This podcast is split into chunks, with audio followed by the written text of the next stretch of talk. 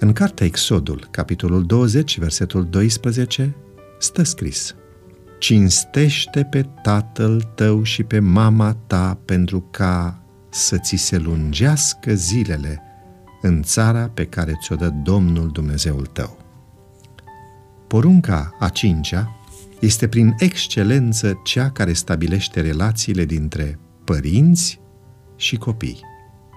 Dacă în porunca a doua și a patra ni se spune care sunt datoriile părinților pentru copiii lor, aici ni se explică datoria copiilor față de părinți.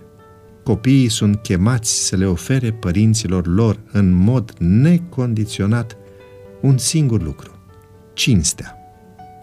Biblia ne spune însă că părinții pot și trebuie să-i ajute pe copiii lor să respecte această poruncă, străduindu-se să fie demni de încredere, respectoși cu proprii lor părinți, atenți să nu-și întărite copiii la mânie, înțelepți și grijulii față de cei din casa lor. Nu le putem cere copiilor noștri să ne cinstească dacă nu le arătăm cum să o facă, comportându-ne într-o manieră plină de respect cu cei de lângă noi. Cu toate acestea, nu trebuie să uităm că cinstea este ceva ce ni se oferă, nu ceva ce trebuie să pretindem, și este oferită după înțelegerea celui care o oferă, nu după așteptările noastre. Am fi mult mai fericiți dacă ne-am preocupa de ceea ce trebuie să oferim noi și mai puțin de ce ne datorează alții nouă. Mai mult, Biblia spune că acest mod de raportare unul la celălalt ne poate ajuta să avem o societate mai sănătoasă și o viață mai lungă. Dar porunca aceasta ne mai spune ceva.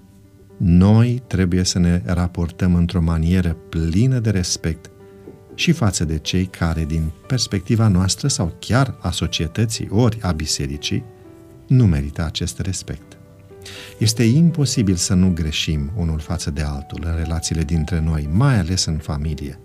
Dar aceste greșeli, chiar și atunci când au consecințe dureroase, nu ne pot împiedica totuși să-i cerem lui Dumnezeu puterea de a fi respectuoși și buni.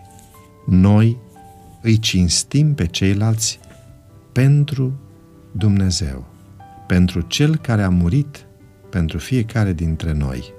Culmea, a făcut-o pe când noi eram vrăjmașii Lui. Doamne, ajută-mă să le arăt astăzi bunătate și respect tuturor celor pe care îi întâlnesc și în mod special celor din familia mea. Propuneți ca săptămâna aceasta să nu spui niciun cuvânt rău despre semenii tăi, ci de fiecare dată când ai ocazia să vorbești despre ei, să alegi măcar o apreciere.